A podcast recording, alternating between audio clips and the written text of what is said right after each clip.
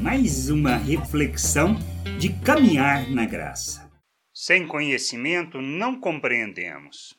Lemos no Evangelho de João, o capítulo 12, versículo 16, sobre a questão de verem muitos dos ensinamentos das Escrituras que estavam escritas sobre o Messias. Naquela ocasião, os discípulos não entenderam isso. Mas depois de Jesus ter voltado para a presença gloriosa de Deus, eles lembraram que isso estava escrito a respeito dele e também que era isso o que tinha acontecido. Muitas vezes, nós, como os discípulos, pela nossa falta de conhecimento das Escrituras, ou pela falta de relacionar os acontecimentos à nossa volta com o que está escrito, perdemos a oportunidade de ver pela perspectiva de Deus e achamos que é tudo obra do acaso, mas não é. Todo o testemunho de Cristo foi para confirmar que ele era o Cristo, e os discípulos só perceberam isso depois que ele voltou para o Pai. Assim como ele,